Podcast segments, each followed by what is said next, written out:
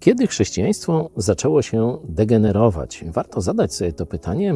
Dzisiaj wielu ludzi odpowiada na nie, że w momencie, kiedy zblatowało się z władzą e, państwową, gdzieś powiedzmy trzeci, czwarty e, bardziej e, wiek, ja myślę, że jednak trochę wcześniej, już na początku II wieku, bardzo mocno zaczęła się pojawiać w chrześcijaństwie, tym pierwotnym, e, poapostolskim, wiara w moc, no dzisiaj bym powiedział po katolicku, wiara w moc sakramentów. Wtedy e, to jeszcze nie było ich wiele, chodziło głównie o chrzest. Część chrześcijan, część ludzi w kościołach zaczęło nadmiernie eksponować wagę chrztu, aż do tego stopnia, że e, stał się on ważniejszy od wiary, czyli nie wiara zbawiała, tylko chrzest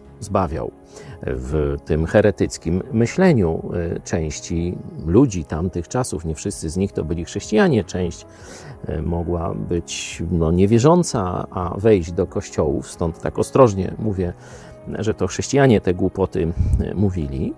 W pierwszym liście do e, Koryntian apostoł Paweł już zaczyna zwalczać tę tendencję.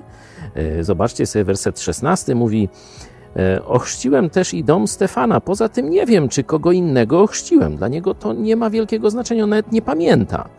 I dalej, 17. Nie posłał mnie bowiem Chrystus, abym chrzcił, lecz abym zwiastował dobrą nowinę o zbawieniu przez tylko i wyłącznie zaufanie Chrystusowi. Jeśli w miejsce wiary wstawimy znak, a sakrament jest tym świętym znakiem, nawet jeśli to jest znak przez Boga nakazany, czyli chrzest, ale chrzest ma być świadectwem naszej wiary, a nie ma ją zastępować. Wtedy chrześcijaństwo traci swoją moc, bo mocą chrześcijaństwa jest wiara w Jezusa, nie sakramenty.